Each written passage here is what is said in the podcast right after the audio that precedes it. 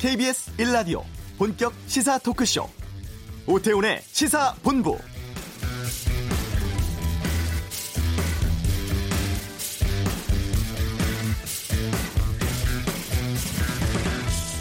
국회 정치개혁특위에서 패스트트랙 안건으로 지정된 공직선거법 개정안은 지역구 225명, 비례대표 75명으로 조정을 하고 연동형 비례대표제를 도입하고 선거 연령을 18세로 낮추는 방안 등이 주요 골자입니다. 사법개혁특위는 검경수사권 조정, 형사소송법 개정안을 지정했고 다만 공수처 설치 법안은 여야 사당의 합의안 그리고 권은희 의원 안을 모두 패스트트랙에 올렸습니다. 이처럼 신속 처리 안건으로 지정된 법안은 지정된 기간 동안 국회에서 합의 처리되지 않으면 자동적으로 본회의에서 결정하게 되죠. 반대 뜻을 명확히 한 자유한국당은 물론이고 합의를 한 여야 사당도 지금 각기 셈법이 달라서 앞으로 있을 본회의 표결까지 어떤 변수가 생길지 알 수 없는 상황입니다. 오태훈의 시사본부 잠시 후 이슈에서 자유한국당 의원 또 2부 정치화투에서 민주당과 바른미래당 의원 이렇게 교섭단체 3당 의원들 통해서 직접 각 당의 입장 듣겠습니다. 올 1분기 경제 성장률 마이너스 기록하면서 10년 만에 가장 낮은 수준으로 떨어졌습니다. 경제 브리핑에서 살펴보겠습니다. 4월의 마지막 날입니다. KBS 라디오 오태훈의 시사본부 지금 시작합니다.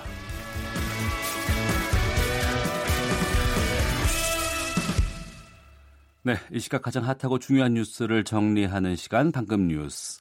KBS 보도본부의 박찬영 기자와 함께합니다. 어서 오십시오. 네, 안녕하세요. 첫 소식 아무래도 국회 상황이겠죠? 네, 그렇습니다. 어, 간밤에 우여곡절 끝에 패스트트랙 안건이 지정이 됐죠. 어, 예상되긴 했는데 한국당이 앞으로 대여 공세를 더 강화하겠다 이런 계획입니다. 황교안 대표가 그 패스트트랙 지정 직후에 긴급 의원총회를 열었는데 여기서 전국을 돌며 이 정권의 독재 실상을 낱낱이 알리고 국민 속으로 들어가서 국민, 국민과 싸우겠다 이렇게 말했습니다. 그러니까 장애 여론전을 펴면서 보수층을 결집하겠다 이런 속셈으로 보이는데요. 자유한국당 오늘 오후에 의총을 갖고 앞으로 투쟁 수위를 어느 정도 수위로 할 것이냐를 결정하기로 했는데 과연 국회 일정을 전면 보이콧하느냐 이 네. 부분이 관심인데 현재 그 추경 예산안이 어, 관심의 대상이기 때문에 전면 보이콧은 결정하기가 좀 쉽지 않을까 하는 예상을 해보고요. 광화문 농성을 매일 같이 하는 안이 지금 이렇게 보인다고 합니다. 눈여겨볼 점이 이번 패스트트랙을 둘러싼 논란 과정에서 그 청와대 국민청원에 올라온 자유한국당 그 정당 해상 청원. 네네. 오늘 상황이 지금 오전에 100만 명 넘어서 110만 7천 명까지 지금 올라갔습니다. 지금 올라가는 추세로만 봐서는 200만 명도 넘어서지 않을까 하는 그런 음. 예상도 해보고요. 예. 민주당 해산 청원도 올라왔습니다. 근데 여러 군데서 같이 올라와서 지금 가장 많은 게 한 12만 명을 넘어선 상태입니다. 네. 아무래도 이번 국회 내용에서 가장 어, 뜨거운 당이 바른미래당이 아닐까 싶은데 지금 당 내 갈등의 골이 참 깊은 상황이잖아요. 네, 그렇습니다. 향후 지도부의 심한 균열이 예상이 되고요. 이른바 그 유승민계가 앞으로 어떻게 행동할지 이게 초미의 관심사입니다. 사보임을 강행한 그 김관영 원내대표 놓고도 지금 갈등이 첨예한데 과연 유승민계 의원들이나 아니면 안철수계 의원들이 집단으로 어떤 행동을 하느냐 이 부분이 관심인데 당 이탈은 뭐 당장 일어날 것 같지 않다는 게 정치부 쪽 그 기자들의 얘기입니다. 유승민 의원이 지난 27일에 패스트트랙 지정이 완료되면 결국 당이 쪼개지느냐라고 이제 기자들이 물었더니 아, 잘못을 저지른 사람이 그만둬야지 왜 당이 쪼개지냐 이렇게 말하면서 현재 자기가 뭐 바른미래당을 나가거나 하는 일은 없다라는 것을 우회적으로 말을 했고요. 예. 하태경 의원이 오늘 한 라디오 프로에서 출연해서 김관영 원내대표의 사퇴 이것은 작은 명예를 지키는 일이라면서 김 원내대표의 사퇴를 촉구했습니다. 민주당은 오늘 원내대책회의 가졌는데 이 자리에서 자유한국당을 향해서 국회에서 보인 불법 폭력에 대해서 국민 앞에 석고 대제하라 그리고 즉각 국회 정상화에 협조하라고 촉구를 했는데 특히 어, 국회 제출된 추경안은 타이밍이 생명이다라면서 빨리 추경안 심사에 나서라고 촉구했습니다. 네. 패스트트랙 안건으로 지정을 한 것이지 이게 그 안건이 통과된 게 아니거든요. 네. 실제 표결까지 과정이 상당히 좀 많이 남아 있는데 좀 설명을 좀 해주시죠. 아, 앞으로도 과정이 굉장히 깁니다. 그 상임위 심사 받아야 되고 법안 심사위 본회의 또 부, 부의하고 표결까지 하는데 이게 적게는 180일, 6달, 최장 330일까지 걸리는데 한국당이 이미 장외투쟁을 예고했었던 상황이기 때문에 앞으로 과정이 험난할 것으로 예상이 됩니다. 네. 여야사당은 법제사법위원회 위원장이 한국당 소속의 여상규 의원이기 때문에 법사위에서 어, 지금 지정된 기간이 그 90일인데 이 기간을 줄이는 건 불가능하다 이렇게 음. 보는 것 같고요. 대체로 어, 다만 본회의 상정에 걸리는 시간이 60일인데 이 시간을 줄이는 것을 찾는 것으로 보여집니다. 현재 계산으로 봤을 때 안건 본회의 표결까지 최대한 서두르게 되면 10월 아, 말쯤에 빠르면 갈 수 있다 아, 음. 이런 예상을 하고 있습니다. 네.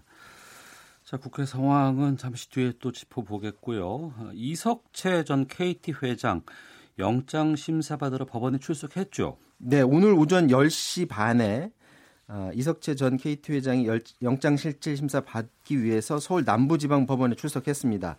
그 문성관 영장 전담 부장판사 심리로 구속영장 실질 심사가 현재 진행이 되고 있고요. 구속 여부는 오늘 밤 늦게 결정될 것 같습니다. 앞서 이 전 회장이 법원에 출석하면서 이제 기자들이 많이 몰렸는데 부정 채용 직접 지시했느냐, 김성태 의원에게 직접 청탁 받았느냐 이런 질문들을 하니까 네. 내가 참 사진을 많이 봤네 이렇게 말하면서 약간 동문서답식 음. 하고 그밖에 말은 하질 않았습니다. 이석재 전 회장이 2012년 KT 공개 채용 당시에 본인이 이제 회장으로 있으면서 비서실을 통해서 인재 경영실에 특정인의 자녀 등을 부정 채용하라고 지시한 아, 혐의를 받고 있는데 김성태 의원 딸 포함해서 모두 9명의 부정 채용을 확인했다는 게 검찰의 입장입니다. 성시철 전 한국공항공사 사장, 정영태 전 동반성장위원회 사무총장, 김종선 전 KTDS 사장의 자녀 지인이 포함됐고요. 검찰은 새누리당 어, 김희정 전 의원하고 김영선 전 의원도 의혹이 있다고 보고 있는데 본인들은 현재 강력히 부인하고 있고요. 앞서 KT 압수수색에서 관련 증거물을 확보를 해놓은 상태고요. 이미 이 전 회장에 앞서서 공채를 담당했던 KT 전 인재경영실장 전무 그리고 서유열 전 KT 홈 고객부문 사장이 구속 기소된 상태입니다. 네. 요즘 삼겹살, 금겹살이라는 얘기 참 많이 나오고 있습니다. 이 중국의 아프리카 돼지 열병 이것 때문이라고 하는데 오늘 그 우리나라에서도 이 아프리카 돼지 열병 방역 훈련 한다고 하네요. 네, 그렇습니다. 그 중국에서 아프리카 돼지 열병이 발생했는데 네. 우리나라로 건너올 우려가 굉장히 크기 때문에 대변 훈련을 합니다. 돼지열병은 아프리카 돼지 콜레라 바이러스가 일으키는 돼지 전염병인데 치사율이 100% 굉장히 강력합니다. 어, 우리나라로 전염돼 오면 농가 타격이 너무 커지기 때문에 가상 방역 현장 훈련을 실시합니다. 농림축산식품부가 중국 등 아시아 일부 국가에서 확산하는 이 아프리카 돼지 열병의 국내 발생 가능성에 대비해서 네. 오후 3시 반부터 세종 호수공원에서 가상 방역 현장 훈련을 실시하는데요. 이번 훈련에는 한 300명 정도가 투입이 돼서 어, 만약에 이제 아프리카 돼지열병이 국내에 들어왔다고 어, 보여지고 상황별로 또 방역 기관별로 본인들의 역할 그리고 방역 조치 사항을 점검하게 되는데 자 신고가 다 들어왔으면 바로 어떻게 조치를 해야 되고 현장에 출동해서 소독하고 통제하고 실제 발병의 대비를 본인들이 직접 해본다는 겁니다. 아, 이거는 비단 그 정부 관계자들, 그 축산 쪽에 있는 사람들만 훈련하는 게 아니라 국민들한테 경각심도 주기 위해서 음. 오늘 유튜브하고 페이스북 통해서 생중계한다고 합니다. 지난주에 저희 방송에서도 살짝 좀 다뤄봤습니다만 중국의 지금 발병 상황이 어때요? 네, 지금 중국에서 돼지 열병으로 한 폐사하는 돼지가 속출하고 있는데 3개월 3개월 동안 한 5천만 마리 넘게 어. 예, 급감했다고 합니다. 우리나라도 마찬가지지만 어, 중국에서는 특히나 이 소규모로 돼지를 사육을 하기 있기 때문에 네. 이것 때문에 지금 서민들 그 영농하는 농민들이 굉장히 타격이 크다고 합니다. 가장 큰 문제는 아프리카 돼지 열병을 예방할 백신 그리고 치료제도 없다고 하는데 일각에서는 이번 전염병으로 중국에서 올해 돼지 2억 마리가 사라질 수 있다는 그런 분석을 하고요.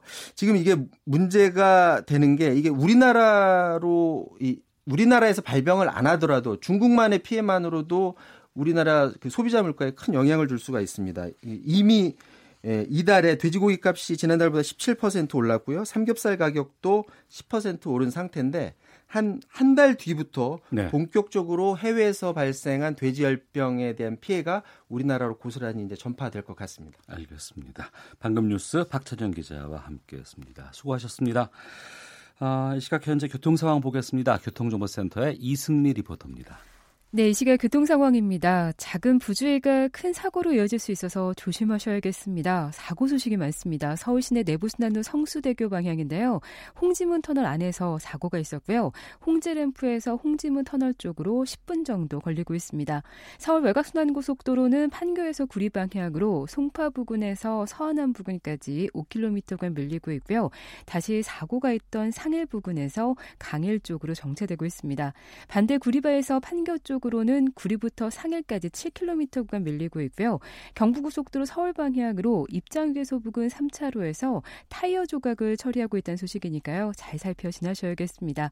더 가선 수원 부근과 양재에서 반포 쪽 밀리고 있고요. 부산 방향으로 평사휴게소 부근에서 두 개 차로를 막고 작업을 하고 있어서 2km간 정체가 되고 있습니다. 중부 내륙고속도로 창원 방향으로는 문경 2터널 부근과 충주 분기점 부근 3km 구간에서 작업 여파를 받고 있습니다. KBS 교통정보센터였습니다.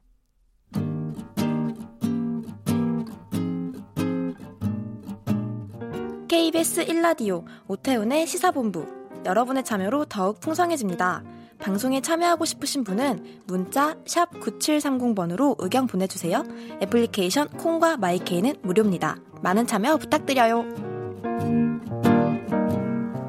네, 밤샘 몸싸움까지 벌였지만 결국 패스트트랙 지정을 자유한국당은 막지 못했습니다. 어, 입장을 좀 들어보겠습니다. 화요일 저희 정치화투 시간의 고정 패널이시죠. 자유한국당 백승주 의원 연결해서 현재 상황들 좀 살펴보도록 하겠습니다. 나와 계시죠? 예, 안녕하십니까. 경상북도 구미의 자유한국당 백승규 의원입니다. 예, 전화로 연결을 했는데요. 이 정개특위, 사개특위 열렸던 그 자정 전후로 해서는 백 의원께서는 어디에 계셨었어요? 예, 저도 현장에 있었습니다. 예. 어, 현장에 어, 사개특위 현장에도 좀 있다가 또 어. 정개특위 현장에도 있다가 그런 진행 상황이 상황이 진행되는 그 가운데 있었습니다. 예. 그 특위 장소가 개최 개회 직전에 변경됐잖아요. 그 연락은 어떻게 받으셨어요?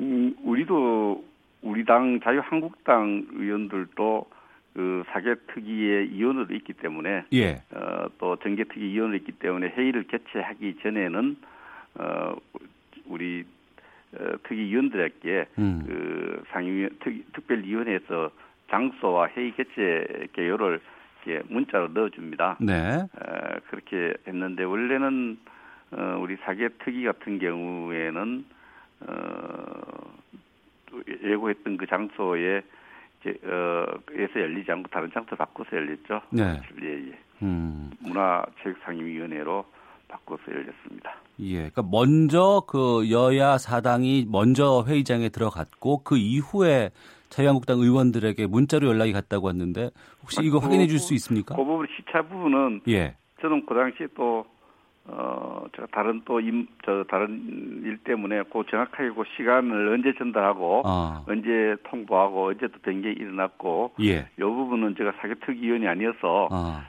정확하게 그 연락했던 시간대별로 이건 제가 잘 모르겠습니다. 알겠습니다. 자, 이제 각 소관 특위에서 패스트 트랙이 지정이 됐습니다. 여기에 대해서 어떻게 생각하시는지부터 좀 여쭙겠습니다. 음, 저희 당은 어, 원천 무효다 이렇게 에, 생각을 하고 있죠. 어, 이, 이 통과됐지만 어, 사개 특위 같은 경우에는 사개 특위 위원으로 새로 보임된 어, 바른미래당의 어, 위원들이 어떤 국회법상에는 본인의 사임이 선행되고 나서 또 당 대표가 어, 원내 대표가 국회의장에게 어, 사보임을 신청해서 이렇게 가야 되는데 사임이 전혀 본인 의사와 관계없이 이루어지기 때문에 네. 어, 사보임이 잘못되었고 잘못된 어, 사보임에 의해서 새로 교체된 분들의 어떤 어, 그런 인정하지 않는 그런 부분 때문에 음. 음, 원천 무효다 이런 입장을 갖고 있고요. 예. 어, 정계특위 같은 경우에는 어, 그 여야가 오당이 합의할 때도 어, 선거법 관련해서는 합의한다는 것을 두 번, 세 번 강조했던 합의도 어겼을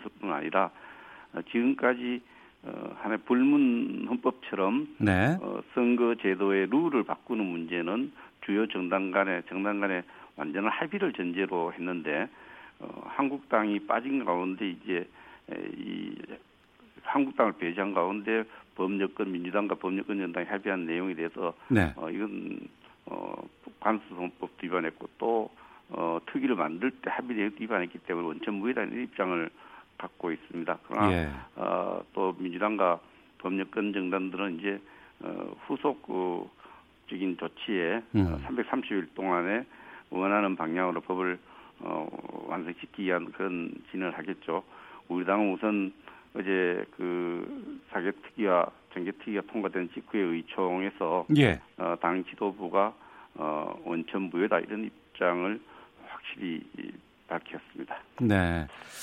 그 본회의의 표결까지 가기 전에 그러니까 일정 기간 동안은 국회에서 이제 합의 처리를 하게 되는데 이번에 패스트트랙에 지정된 세 개 법안에 대해서는 어떻게 협의 가능성은 지금 전혀 없는 상황인가요? 음, 우선 330일 동안에 패스트트랙이라는 게 신속하게 처리할 수 있는 어떤 어, 안건을 지정해서 신속하게 해서 어느 기간 지나면 그 안건이 그 상임위원회에 또 법사위원회를 어, 논의를 중단하고 그 통과시키는 그런 거기 때문에 330일 동안에 이론적으로는 네. 어, 이 그, 계속해서 논의할 수 있는 구조가 만들어져 있습니다. 예. 그러나 사당이 합의를 했고 합의한 내용이 새로운 논의나 개정에서도 갈 수 있는 어, 그런 입장을 갖고 있기 때문에 음. 어, 또뭐 변경 바, 바뀔 수 있지만 그런 입장이고 우리는 이 자체가 좀 음, 무효다. 네. 절차적으로 잘못됐다 이런 입장을 갖고 있기 때문에 우선은 어, 그 330일 남은 330일이 효과적으로 사용될 기를 이제 기대하는 국민도 많을 텐데 지금 이 통과된 직후에 그것을 논의할 생각할 예, 아직까지는 예, 없습니다. 아, 예. 겨를이 없다고 말씀하셨는데 우선 과정 내에 좀 짚어보겠습니다. 여러 가지 충돌들이 있었고 의원들과 보좌진들이 무더기로 고발되기도 했습니다. 서로 이제 한 것으로 알고 있는데 백 의원께서도 고발당하신 것으로 알고 있거든요. 맞습니까? 예, 뭐 어쨌든 이후에 어떻든 네. 음, 뭐, 시- 어, 정치자들에게 또 국민들에게 에, 송구하게 생각을 합니다. 어, 제가 고발된 것은 이제 그 사보임이 교체된 네. 에, 최 의원 난 찾아가서 찾아가서 어, 사보임 변경 이 부분이 국회법에 대해서 조금 문제가 있다. 예. 그 초선 의원으로서 국회 전반에 대해서 이렇게 어, 얘기를 나누고 뭐 대화를 나누다 저는 뭐 이따가 또 정신 잠시 나왔다가 또 들어가고 이래서 대화를 좀 했는데 우리가 뭐 대화가 서로가 이제 뭐 서로 입장이 있으니까 예. 대화가 좀 길어졌고 어. 또 정신도 같이 좀 길어졌는데 또 회의에 빨리 가야 되는 그런 상황이 생겨서 예, 예. 우리는 좀 대화를 좀 더 하자 하고 이게 좀 빨리 가야 되는 이런 입장이 충돌된 지점에서 어. 어, 불편한 일들이 좀 생겼습니다. 아, 그러면 예. 최, 최입의 의원 감금 관련해서 고발당하신 부분이네요? 예, 거기서 어, 예, 그, 어 사실 그 안에서는 사실 서로 동료 의원들끼리 뭐 같이 예, 예. 대화를 많이 했어요. 저도 예, 예. 평소 궁금했던 음, 어 얘기를 대화도 나누, 나누고 네. 정신도 같이 그 동료 의원식 정신도 같이 묻고 음. 또 서로 많은 얘기를 나눴는데 이제 그 회의 시간이 특정되지 않았는데 나중에 이제 회의 시간 이 특정되니까 이제 예, 최 의원 입장에서 좀 빨리 가야 되는 상황인데 예. 우리는 조금 이제 대화를 더 하자. 어. 그런 입장에서 짧은 시간에 어떤 어, 그런 갈등 시간들이 좀 있었습니다. 그 예. 앞에 대부분은 어, 같이 일시에 막 이래 뭐 언론 보면 뭐몇몇 명이 갔다 저도 한 다른 사람보다 한참 언론 보고 뭐 따로 혼자 저 방문했다가 또 얘기 좀 듣고 또 일하러 의원회가 좀 들어갔다가 또 나오고 음. 어, 또 의원 최 의원님 또 정시간 전후에서 또 정신 먹고 또 나, 의원회가 보좌관들하고 대화하는 시간 또 나가서 또 그렇게 하고. 그랬는데 예. 어쨌든 뭐그 이제 회의 시간은 다가오니까 음. 그런 이제 더 얘기를 하자 또, 또 이런 입장이고 또 저게 이제 어쨌든 뭐 결과적으로 뭐, 뭐 영상을 통해서 많이 나왔대요. 그래서 어, 굉장히 어, 그러셨군요. 예, 예. 예. 자유한국당 백승주 의원과 함께 말씀 나누고 있는데 지금 그 어제 패스트트랙 통과된 이후에 의총을 열었고 또 이제 앞으로 자유한국당 뭐 장외 투쟁도 계속 병행한다는 얘기도 들리는데 지금 향후 어떻게 대응할 예정이신지도 좀 알, 알려주시죠. 예, 그 지금 저 오늘 오후에도 2시 이제 의총이 열립니다. 네. 열리는데 상황에 대한 우리 당 지도부 또 우리 의원들의 인식을 점검하고 향후에 어떻게 대처할 것인가 어, 하나의 그 어, 활발하게 토론이 이어질 거라고 봅니다. 우선 지금 현 상황에서 음, 현재 어떤 국회 상황에서는 20대 국회 앞으로 1년 2개월 정도 남았거든요. 짧지 않은 시간입니다. 예. 1년 2개월 정도 임기가 남아 있는 20대 국회의 어떤 정상적인 어, 작동, 정상적 기능이 음, 어렵지 않겠느냐 이런 인식들을 어, 할것 같고요. 어. 그런 상황에서 어, 한국당은 어떤 당 차원이 아니라 어, 자유민주주의의 어떤 위기로 인식하고 어, 이런 위기를 어, 당 혼자서 감당하기 에, 또 힘든 정치적 에너지가 있으니까 에너지 한계가 있으니까 음. 국민과 함께 에, 어, 이, 이러한 에, 대한민국 자유민주주의 위기를 극복하는 어떤 정치를 해야 되지 않겠느냐 네. 이런 논의가 음, 활발하게 개진될 걸로 이렇게 생각을 합니다. 네. 하지만 그 정개특위라든가 사개특위의 패스트트랙 지정 법안 외에도 지금 민생 현안을 담고 있는 법안들이 국회에 쌓여 있거든요. 뭐 추경도 포함해서요. 이 부분은 어떻게 국회가 좀 일을 해야 되지 않나라는 그, 생각인데. 제가 참 집권 여당, 저 짧은 집권 여당을 경험했고 정부에서 일을 조금 했습니다만 예. 어, 집권 여당은 어, 정말 협치를 해야 되거든요. 네. 좀 손해를 보면서 어, 왜냐하면 전국에 대한 포괄적 책임을 져야 되지 않습니까? 예. 당연 눈앞에 추경 문제도 있고 마이너스 경제 성장의 문제도 있고 또 민영 관련 법안들도 있기 때문에 음. 이런 음, 우리 정부와 대한민국이 직면한 여러 가지 이 어떤 현안을 해결하기 위해서는 어, 제1야당과 협력이 필요하다. 그래서 제1야당과 협치를 해야 된다. 그렇게 어, 인식을 하고 네. 제1야당이 그토록 사생 결단으로 어, 반대하고 있는 패스트트랙을 음. 그렇게 에, 급하게 네. 갈- 가야 될 이유를 저는 아직도 이해를 못하겠어요. 공수처 이야기만 해도 그렇죠. 음. 공수처가 없어도 현재 사법 체계로도 전직 대통령 두 분을 동시에 구속을 시키고 전직 대법원장 구속되고 전 장관직 모든 고위층에 있는 사람들을 이렇게 사법 조치를 할 수 있는 우리나라의 어떤 어, 사법 체계를 갖고 있는데 공수처가 없어서 고위공직자들의 범죄가 아, 일어난다는 인과관계는 저는 동의하지 않습니다. 예. 공수처 범죄란 거는 그, 그 정부 조직 기구가 있고 없고에 따라가 번져 줄고 안 줄고 그런 건 아니거든요. 예, 예. 이렇게 산적한 대한민국의 경제 현안, 특히 국민이 먹고 사는 문제, 이런 문제에 상당 부분 차질을 줄 수밖에 없는 이런 국회 상황을 만든 민주당을 저는 정말 대한민국을 생각하는가, 네. 현재 대한민국 국민을 생각하는가, 이런 부분에서 어, 정- 정말 이해할 수 없는 어, 의회를 관리하고 있다.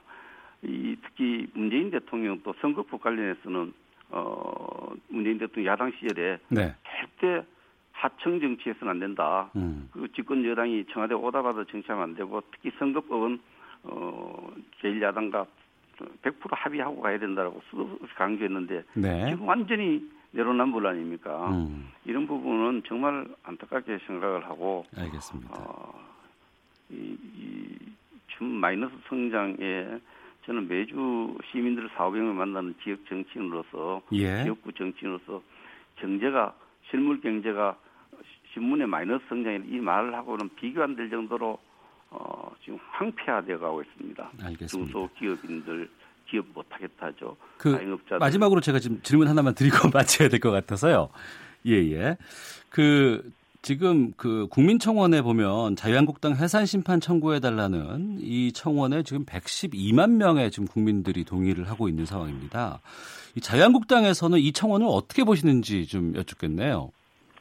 그래서 정당법에 보면은 네. 어, 정당의 창당을 방해, 창당과 관련된 활동도 방해해서는 안 되고 또 음. 정당의 정상적인 활동을 이렇게 영향을 주는 것을 하지 못하도록 거의 형법까지 규정이 돼 있어요. 네. 정당법에.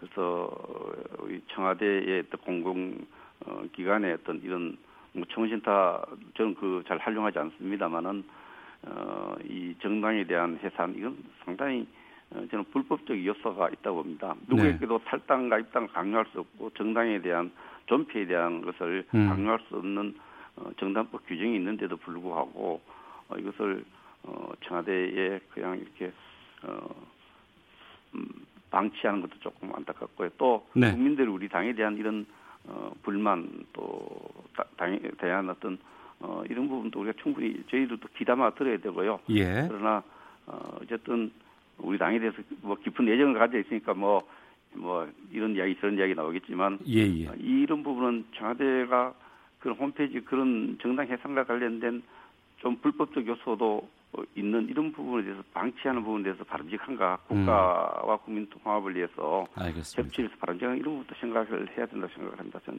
그렇게 생각합니다. 예, 알겠습니다. 자유한국당의 백승주 의원이었습니다. 아, 다음 주에 정치화투에서도 뵙겠습니다. 예, 예, 고맙습니다. 예, 감사합니다. 헤드라인 뉴스입니다. 한국대학교육협의회는 오늘 4년제 대학의 2021학년도 대입 전형에서 정시 모집 선발 비율을 전체 모집 인원의 23%인 8만 73명까지 늘리겠다고 밝혔습니다. 노동절을 하루 앞두고 공무원 노조가 단체 행동권 등 노동 3권을 보장하라며 연가 집회를 열었습니다. 이라는 저소득 가구의 근로를 장려하고 자녀 양육을 지원하기 위해 지급되는 근로 자녀 장려금 신청이 내일부터 진행됩니다. 오늘부터 고속도로나 경전철 같은 사회 간접 자본 민간 투자 사업도 공공 투자 사업의 경우처럼 예비 타당성 조사 면제 요건에 해당하면 적격성 조사를 면제받게 됩니다. 기온이 오르기 시작하는 5월부터 A형 간염이나 장티푸스 등 수인성 감염병이 집중적으로 발생하는 것으로 조사됐습니다. 질병관리본부는 이에 대비해 내일부터 9월까지 전국 13개 국립검역소, 자치단체 보건소와 함께 비상 방역 근무 체계를 운영합니다. 지금까지 라디오 정보센터 조진주였습니다.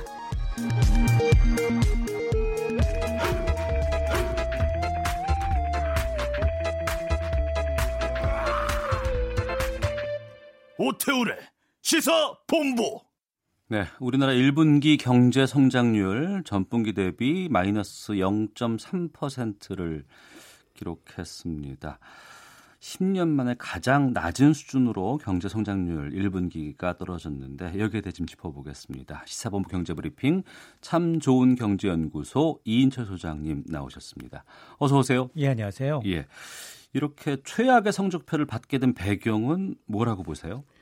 어, 이 반도체에 기댄 성장이 정말 얼마나 취약한지 어. 잘 보여주는 대표적인 사례입니다. 뭐 이 정도면 이 외부의 위기가 좀 있었다라고 할 만큼 예. 성장률 쇼크로 받아들여질 수 있습니다. 올 1분기 경제 성장률이 후퇴했다, 경제 규모가 쪼그라들었다라는 건데요. 마이너스 0.3% 수치는 그다지 커 보이진 않아요. 네. 그럼에도 불구하고 우리 경제가 마이너스 성장세로 돌아선 것은 글로벌 금융위기를 거쳤던 2008년 4분기 이후 음. 10년 만에 가장 낮고요. 당초 예상으로는 그래도 뭐 제로 성장 0.3%까지는 성장하지 않았겠느냐. 음. 플러스 성장을 예측을 했는데 한참 밑돌고 있습니다. 앞서 제가 이제 반도체를 이제 이유로 들었는데 네. 반도체가 지금 수출에도 영향을 미치고 있고요. 설비 투자에도 영향을 미치고 있습니다. 수출은 반도체 가격이 급감하다 보니까 2분기 연속 마이너스고요.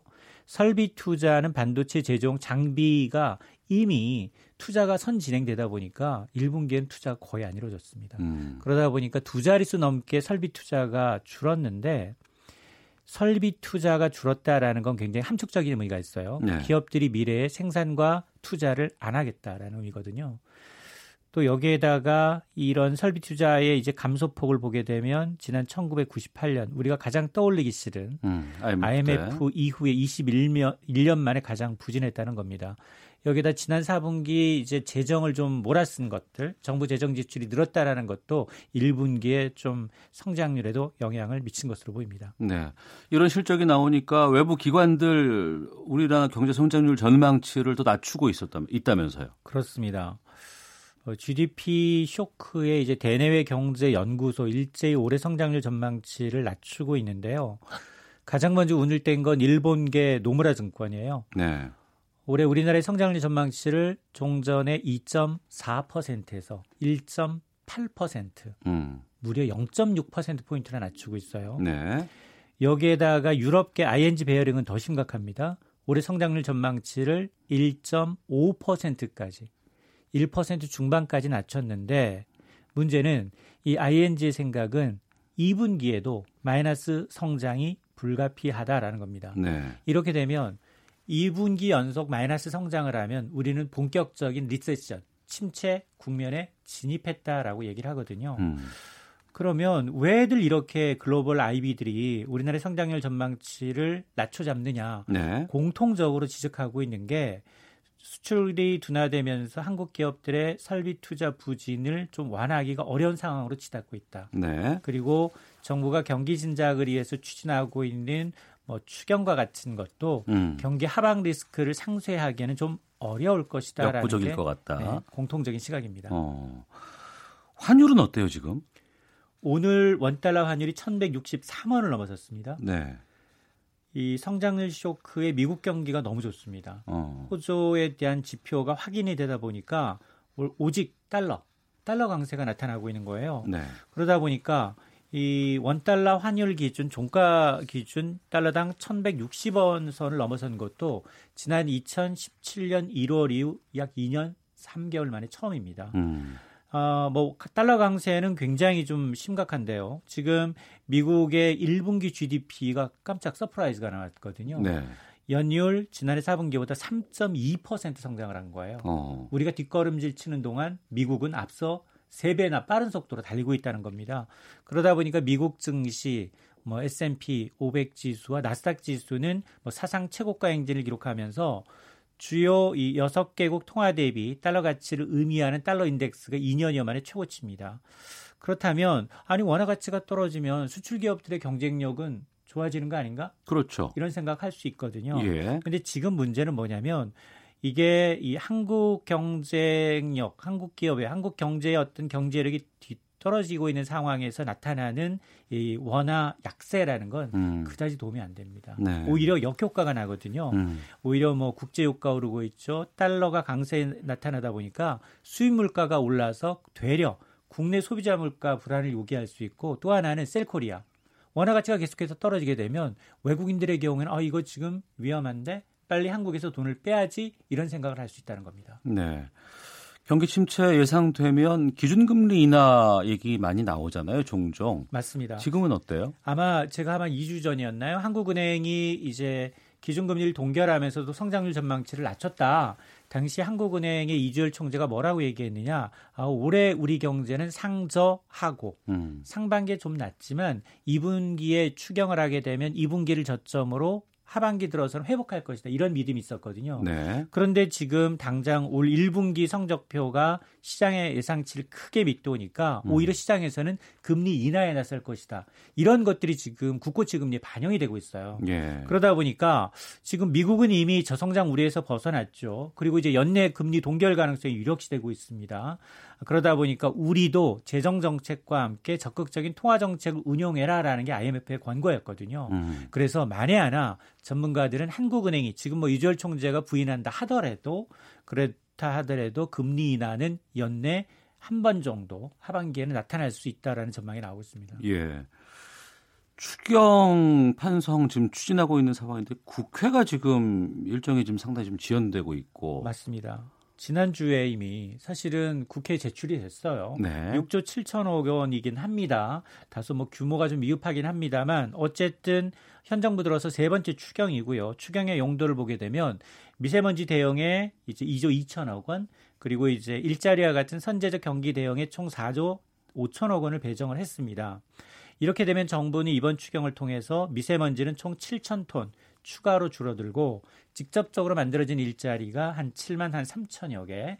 이럴 경우에 GDP 성장률은 0.1% 포인트 견인하는 효과가 있을 것으로 추산을 하고 있습니다. 음. 자, 그럼에도 불구하고 홍남기 경제부총리는 추경을 감안해도 올해 성장률 2.6%에는 못 미칠 가능성도 있다. 때문에 추경 이외에 추가적인 보강 정책이 필요하다라고 역설을 하고 있는데요. 뭐 사실은 추경은 제가 느누이 말씀드리는 타이밍입니다. 네. 규모도 규모지만 에, 이제 타이밍이 중요한데 지금 여야가 국회에서 전혀 경제 관련 법안에 대해서 관심이 없습니다. 음. 그러다 보니까 이게 지금 5월 이내로 빨리 이제 국회에 통과를 해서 시중에 뿌려져야 될 돈인데 참 이게 관건입니다. 네. 정부는 지금 현재 그 올해 성장률 전망치 수정하지는 않겠다는 입장이죠. 맞습니다. 어제 홍남기 경제부총리 주재로 경제활력 대책회의가 있었어요. 이 자리에 나온 대책은 두 가지입니다. 최근에 국제유가가 너무 많이 뛰어서 유가 안정을 위해서 정부가 노력하겠다라는 거였고 또 하나가 1분기에 우리가 마이너스 성장한 것과 관련해서 굉장히 시급하다. 그리고 뭐 대기업, 중소, 중견기업 차원에서 민간 투자가 일어날수록 최대한 지원하겠다. 그리고 자동차 특소세 인하 6월까지인데 네. 이거 추가로 연장하는 것까지 고민하겠다는 겁니다. 어. 그만큼 내수가 좋지 않다라는 거거든요. 여기다 플러스 또 얘기가 나왔어요. 금리도 같이 가는 거냐? 금리도 내릴 거냐? 물론 홍남기 경제부총리가 대답할 사안은 아니다라고 경계를 했지만 지금 가장 시급한 건 2분기 연속 마이너스 성장으로 떨어진 것만은 막아야 한다. 음. 그렇기 위해서는 재정 정책과 더불어서 이제 통화 정책이 함께 에, 내놔야지만이 조금의 시너지를 기대할 수 있습니다. 알겠습니다. 경제브리핑 참 좋은 경제연구소 이인철 소장이었습니다. 고맙습니다. 네, 감사합니다. 예. 잠시 후 2부 정치화투 아, 4박 5일 진통 끝에 패스트트랙 지정에 성공을 한 국회 상황 현직 두 여야 의원에게 직접 들어보도록 하겠습니다. 뉴스 들으시고 잠시 후 2부에서 뵙겠습니다.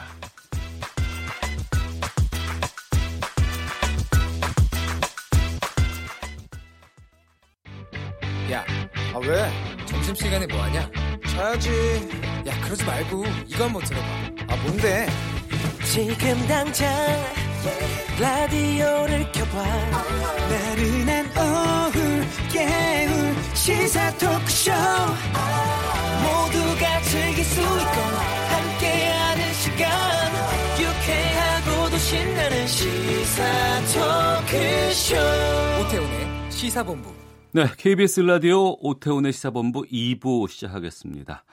시사본부는 청취자 여러분들의 참여 기다리고 있습니다. 샵 9730번으로 방송 도중에 의견 보내주시면 반영하고 소개해드립니다. 짧은 문자 50원, 긴 문자 100원의 정보 이용료, 어플리케이션 콩은 무료입니다.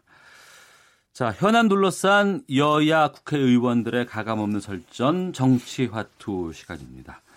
먼저 더불어민주당의 김성환 의원 자리하셨습니다. 어서 오십시오. 네, 안녕하세요. 서울 노원구의 김성환입니다. 몇 시에 들어가셨어요, 어제? 오늘 새벽에? 네, 4시 한 반쯤 아이고. 들어갔습니다. 아, 그러셨군요. 그리고 아마 지난 일주일간 가장 핫한 분이 아닌가 싶은데요. 바른미래당의 최이배 의원 나오셨습니다. 예, 안녕하십니까. 최이배입니다. 예. 잠은 좀 주, 주무셨어요? 아, 어제는 뭐 한 12시쯤 이제 상황이 종료된 거 보고 예. 어, 의원님들 몇 분과 같이 좀 가서 음. 어, 그 야식 하면서 네. 어, 집에 들어갔더니 3시쯤 됐더라고요. 어. 예. 그래서 어. 이제 자고 조금 늦게 나왔습니다, 오늘. 예. 사개특위는 자정을 넘기지 않고 통과가 된 건가요? 예, 그렇죠. 사개특위가 12시 전에 끝났고요. 음. 정개특위가 한, 어, 회차 차수 변경까지 해가면서 네. 어, 그 의사진행 발언과 그 토론이 굉장히 길어져서 음. 어, 12시를 넘겨서까지 했었죠. 예. 예. 아무튼 뭐 전체적인 뭐 표결 결과는 어, 예상한 대로 어, 다 패스트트랙 신속 처리 안건 지정하는 것이 음. 어, 되었습니다. 김성환 의원께서는 사개특위나 정개특위에는 계시지 않으시잖아요. 네. 어, 어제는 어디 있어, 계셨어요? 어, 저희 당의 이찬 대표랑 같이 네. 저 방송으로 지켜보고 있었습니다. 아, 그러셨군요. 네. 회의실 말고. 네. 어. 최이배 의원께서는 그 현장에서 참 고생 많으셨어요. 감금도 예. 당하셨다가 예. 거기다가 이제 마지막에 패스트트랙 통과할 때는 두 눈 불끈 감고 계속 이제 있는 걸 제가 봤거든요. 예. 그 이제 어제부터 회의장 진입부터 이제 쉽지 않았죠. 그러니까 아시다시피 어, 원래 열리기로 했던 220호 회의장은 한국당 의원님들이 이미 그 앞에서 점거를 하고 다 네. 이제 들어 누워 계셨고 그래서 못 지나가게 했고 아예 뭐 회의장을 이제 옮겨서 이제 회의를 진행하게 됐었는데요. 어, 회의장 안에서도 이제 정개특위는 그 정개특위 위원님들만 들어오게 엄격하게 통제가 잘 됐는데 네. 사개특위는 그게 안 되는 바람에 음. 그 회의장에 뭐, 뭐 민주당 의원님들도 계셨고 한국당 의원님들 계시고 뭐 나경원 원내대표도 회의장에 있었잖아요. 구호 외치신 것 같은데. 아, 제가 그 앞쪽까지 보이질 않았습니다. 너무 많은 또 취재진들이 아, 또 이제 음. 들어와 있어서 회의장 안에? 예, 예, 그래서 뭐 거의 이제 좀 아수라장 같은 어, 회의 분위기였고 아무튼 그러함에도 불구하고 이제 어, 안건을 다 처리를 하는 어, 진행을 또 이상민 위원장께서 예. 어, 잘 진행을 해주셨고요. 어.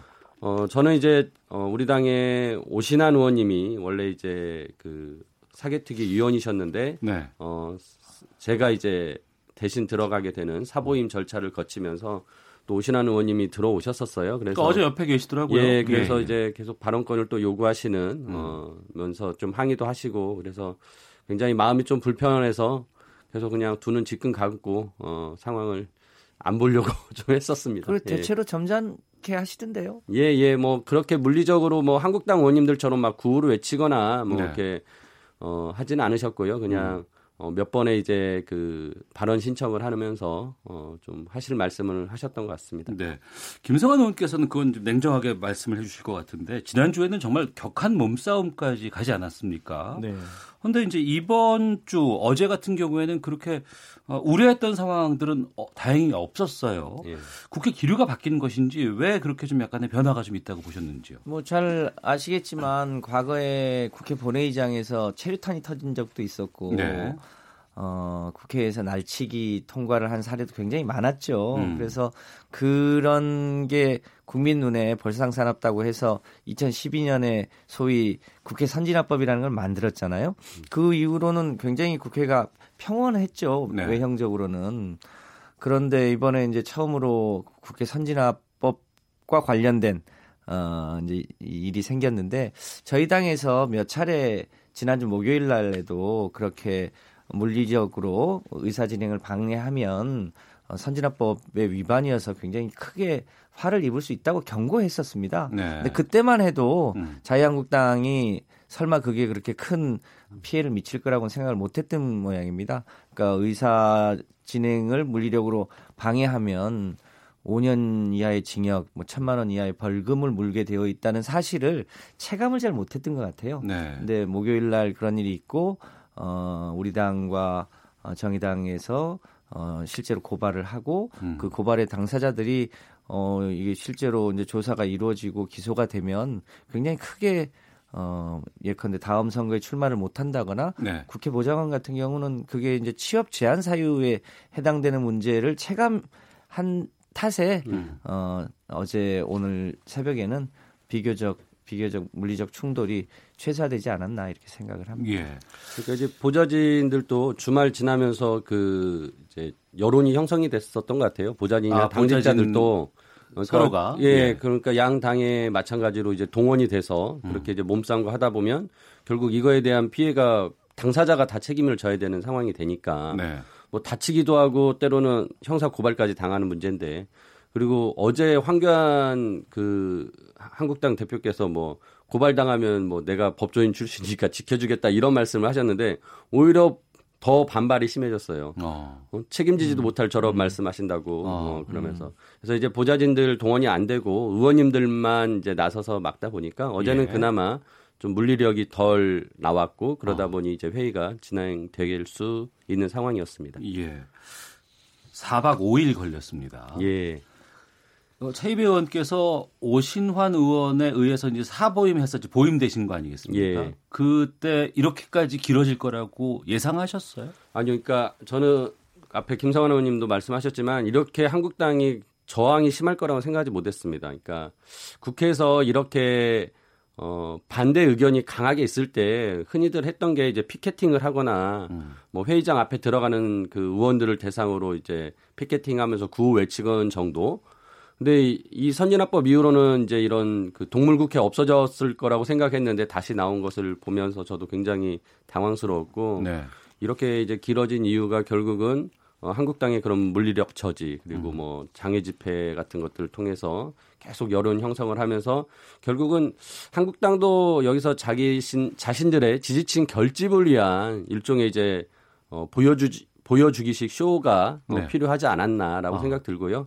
뭐 결국은 이제 그게 시간이 지나면서 이제 어좀 뭐 힘이 떨어질 수밖에 없는 상황이어서 음. 어제 진행이 저 통과가 된 것 같습니다. 그러니까 말씀하시니까 바로 여쭐게요. 예. 앞서서 일부에서 자유한국당 백승주 의원 연결해서 이제 말씀을 좀 들어봤습니다. 특히나 이제 그 최이배 의원의 네. 그 보임 문제에 대해서 예. 오신환 예. 의원의 사임 문제에 대해서 예. 상당히 이게 문제가 많다. 음. 이것이 해서는 안 되는 거고 예. 법을 위반한 것이다. 예. 이렇게 말씀하셨거든요. 예. 거기에 대해서 입장을 좀 밝혀주시죠. 어, 국회법상 그 회기내에 이제 사보임을 그 의원 본인의 의사에 반해서는 하지 못하도록 되어 있지만 이제 질병 등 부득이한 사유라는 예외 사항이 있긴 합니다. 그래서 네.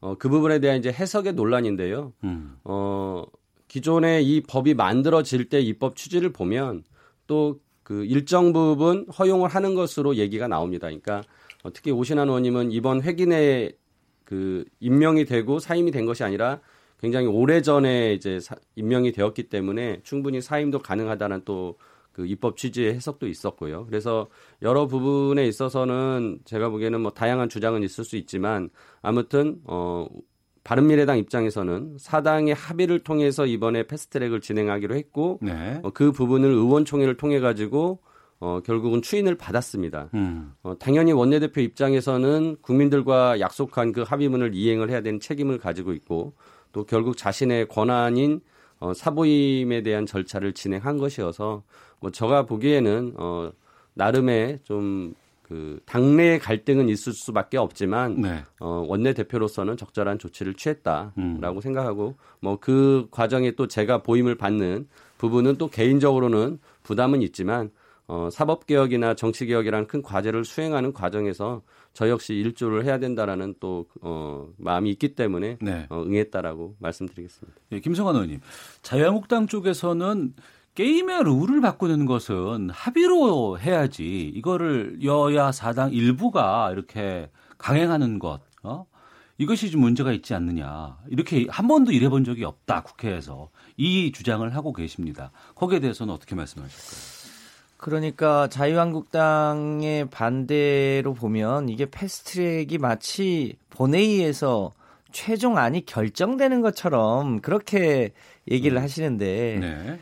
패스트트랙은 우리끼리 얘기하면 slow, slow track에 가깝거든요. 음. 그러니까 어, 상임위원회에서 5분의 3 이상이 동의하면 네. 어, 이제 상임위에 상정을 할 수 있는 거죠 안을. 그래서 상임위원회에서 180일, 법사위에서 90일, 또 본회의에서 최장 60일 해서 330일을 협의할 수 있는 이 공식적 시간을 정하는 거여서 예. 지금부터가 사실상 협의의 시작이라고 봐야죠. 예, 예. 그런데 마치 그것이 본회의에서 통과되고 아, 안이 확정된 것처럼 음. 어, 얘기를 하는 거여서 그게 오히려 더 문제라고 보여집니다. 네. 특히 이, 이 국회 선진화법은 어, 자유한국당의 전신인 새누리당이 만든 제도거든요. 본인들이 만든 제도를 누구보다 잘 알 텐데 어, 그렇게 표현하는 것은 적절치 않고요. 예.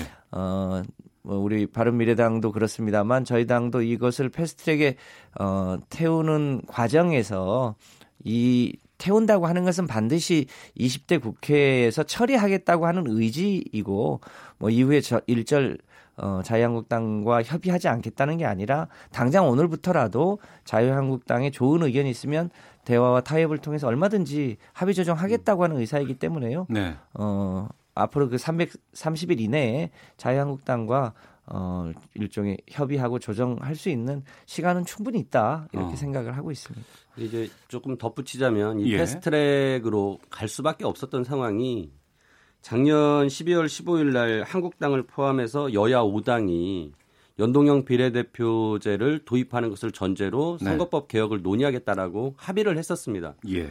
어, 나경원 대표도 그 합의문에 사인을 하시, 했고요. 근데 이제 그러고 나서 정개특위가 열리는 과정 동안에 한국당이 제대로 된 그 논의 테이블에 참여하지 않았고 또 뭐 그렇다고 좋은 대안을 제시한 것도 없었죠. 그러니까 결국은 한국당이 지금까지 다섯 달 정도의 기간 동안에 자신들이 할 일을 안 하고 나서 지금 와서 이렇게 패스트트랙을 사당이 추진한다니까 뭐 몸으로 막겠다라는 이런 태도는 제가 보기에는 어, 한국당의 뭐 결국 기득권을 지키기 위한 자신들의 뭐 그런 전략적인 판단 아니었나라는 생각이 듭니다. 알겠습니다.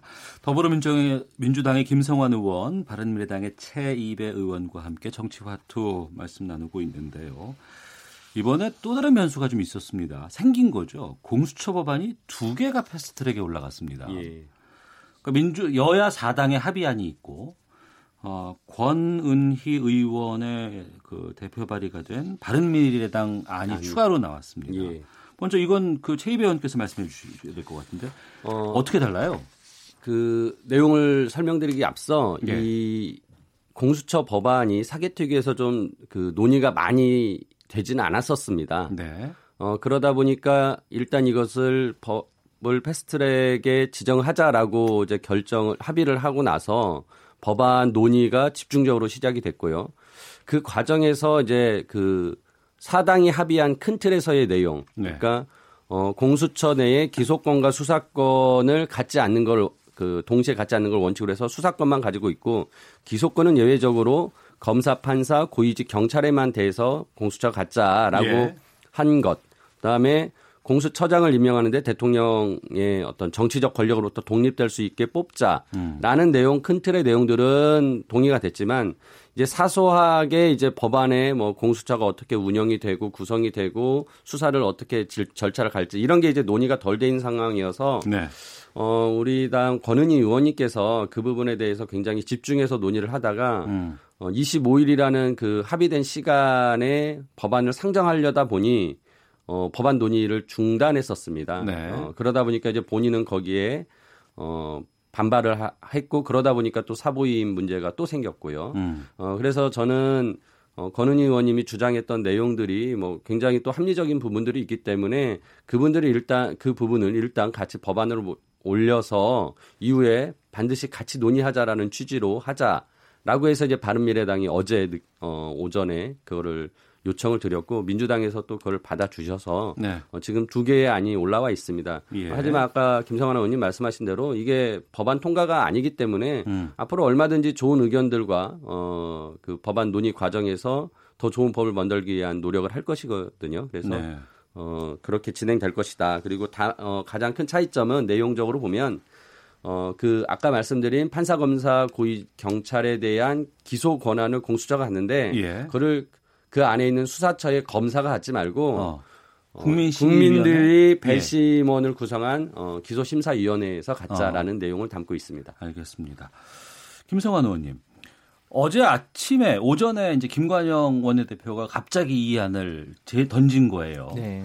그리고 나서 이걸 안 받아주면은 우리는 패스트트랙에 참여하지 않겠다라고 얘기를 했고 민주당에서는 그 당시에 입장은 어떤 상황이었고 또 현재 지금 안이 두 개가 올라왔는데 이 권은희 의원 안 중에서 받아들일 수 없는 안도 있습니까? 말씀해 주시죠. 글쎄 이제 어제 오전부터 어 그 여야 사당이 합의할 때까지 저희 당도 굉장히 긴박했습니다. 네.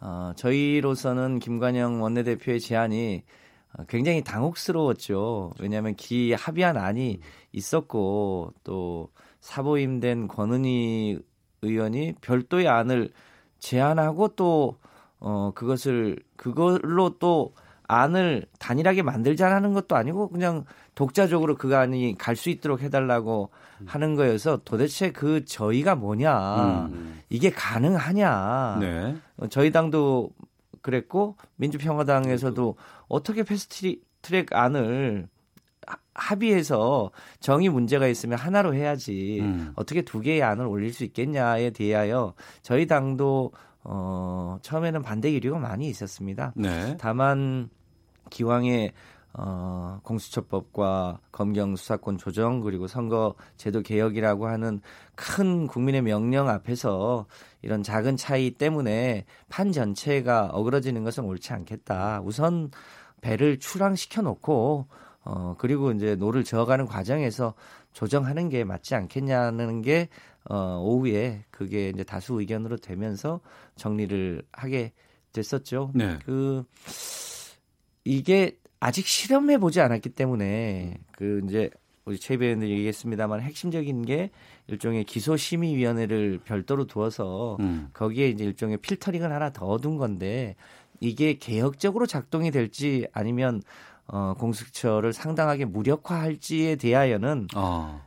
실험을 해봐야 알 것 같다. 운영에 그래서 따라 운- 달라질 수 있겠군요. 예, 운영을 운영을 해보면 이게 오히려 좋게 작동할 수도 있고 그렇지 않을 수도 있는데 지금 너무 예단하지 말고 어. 어, 이 제도가 갖고 있는 취지 자체가 우리 사회에 소위 기득권을 갖고 있는 어, 그런 그런 층의 소위 부패의 소지를 막자고 하는 큰 취지가 있기 때문에 그 취지를 출범시켜 놓고 어, 하자는 취지에서 저희가 그간의 권은희 의원 안도 충분히 수용해서 검토할 용의를 갖고 어제 결정을 하게 됐습니다. 어제 박범계 의원이 오셔서 이제 이야기를 좀 나누다 보니까 그 부분이 저는 궁금했는데요.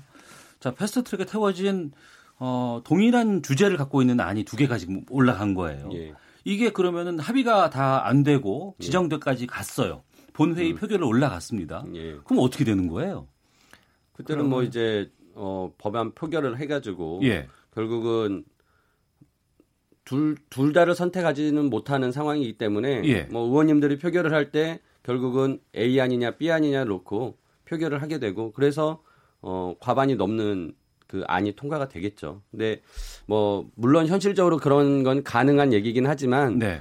어 제가 보기에는 충분히 어. 아까 김상원 의원님 말씀하신 대로 네. 어, 기소심의위원회에 대한 부분도 수용 가능하다라는 또 민주당 입장을 가지고 계시기 때문에 음. 어, 충분히 논의하면 단일화는 금방 만들어질 수 있다고 생각하고요. 심지어 저희가 뭐 어제 그 그런 얘기도 했습니다. 어, 한국당 의원님들께 일주일만 사개특위 매일 돌리자. 그러면 일주일 안에 진짜 합의한 한국당이 원하는 것까지 담아서 나올 수 있다. 어. 어, 제발 논의의 틀에 같이 하려고 노력만 한다면 우리가 못할 게 없으니까 하자라고 말씀을 드렸거든요. 그래서 저는 그렇게 어, 뭐 최악의 상황에 뭐 법안이 두 개 올라가는 것은 거의 어, 매우 희박하다라고 생각합니다. 김성원 의원께서는요. 네, 저희가 보기에도 어, 국회 본회의 표결에 두 개의 안건이 특히 지금 어, 우리 당과 야 3당이 두 개의 안을 놓고 표결하는 일은 어, 생기지 않지 않을까 이렇게 예상을 합니다. 음. 시한이 충분히 있기 때문에 네. 자유한국당에서 또 제안하는 안까지를 포함해서 어느 게 가장 합리적인지에 대하여 내부에 어, 이- 심의가 있을 거라고 숙고가 있을 거라고 판단합니다. 음. 그 과정에서 조정할 수 있습니다. 예, 저희가 사개특위 위주로 지금 말씀을 나눠봤는데요. 헤드라인 뉴스 듣고 뭐 정개특위라든가 아니면 각 당의 입장들 좀 더 같이 또 토론하는 시간 갖도록 하겠습니다. 뉴스 듣겠습니다. 조셉윤 전 미 국무부 대북정책 특별대표는 북한에 억류됐다 풀려난 뒤 숨진 미국인 대학생 오토 웜비어의 병원비 명목으로 북한 측이 내민 청구서에 서명할 당시 트럼프 대통령의 승인이 있었던 것으로 안다고 말했습니다. 대북 인권단체가 9살 아이를 포함한 탈북자 7명이 중국 공안에 체포돼 북송될 위기에 처해 있다며 한국 정부의 외교적 노력을 촉구하고 나섰습니다. KT 추산 469억 원의 재산 피해를 낸 KT 아현지사 통신구 화재 사건에 대해 경찰이 정확한 화재 원인을 찾을 수 없다며 내사 종결을 선언했습니다. 요양병원 환자들의 불필요한 장기 입원을 막는 방안으로 건강보험 수가 체계가 개편됩니다. 가상화폐를 구입하면 적립금을 준다며 다단계 방식으로 회원을 모집해 3천억 원을 넘게 챙긴 업체가 경찰에 붙잡혔습니다. 지금까지 라디오 정보센터 조진주였습니다. 이어서 기상청의 송소진 씨입니다.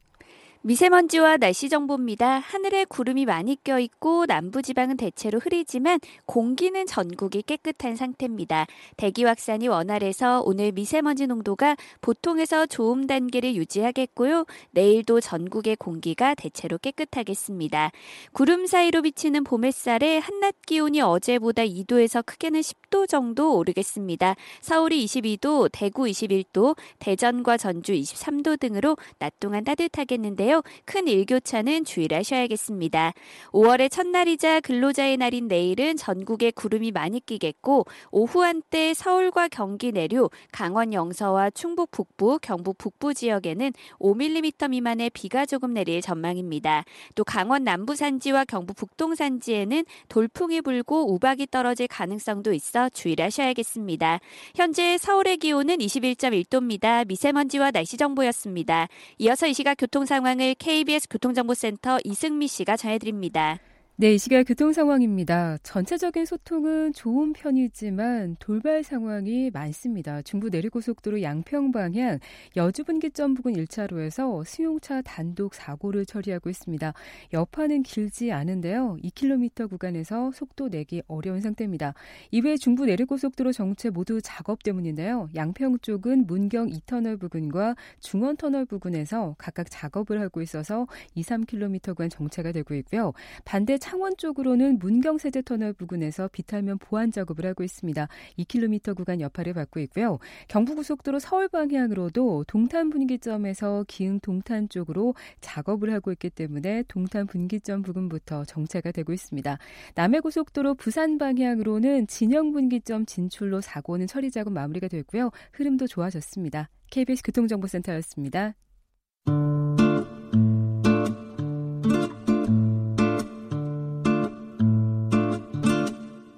오태훈의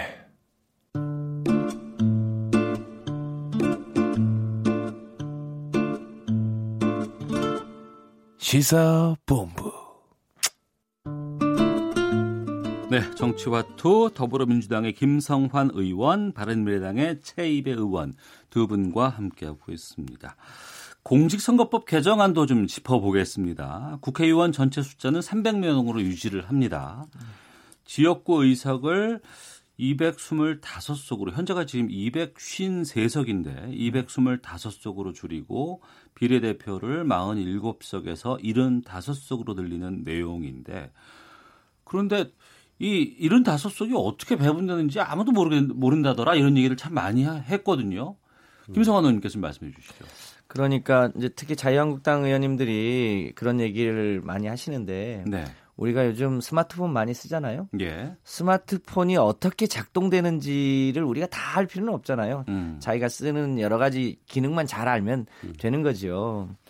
그 이제 큰 틀에서 보면 75석을 일종의 부분 연동제로 한 건데요. 네. 큰 틀에서 보면 절반을 일종의 어 연동형 비례제로 하고 음. 나머지 절반은 네. 어, 기존 방식대로 음. 어, 우리가 정당 일인- 투표에 일인- 의한 예, 1인 2표를 행사하잖아요. 예, 예. 그러면 정당의 어, 비율대로 배분을 하고요. 음. 근데 거기에 어 이제 연동형 비례제를 시행하는데 네. 연동형 비례제가 어 충분히 기존 비례에 반영이 되면 음. 그게 줄어들 수도 있고 네. 그러면 이제 기, 기존의 비례제가 조금 많아질 수도 있고 그런 그런 차이가 좀 있기 때문에 약간 복잡하다는 건데 음. 큰 틀에서 보면 절반 절반을 반영한다. 네. 그러니까 연동형으로 절반 음. 그리고 기존의 비례대표 방식으로 절반 네. 이렇게 하는 거여서 어 실제 실- 실행을 해보면 음. 크게 복잡하거나 어려운 일이 없을 거라고 생각합니다. 네.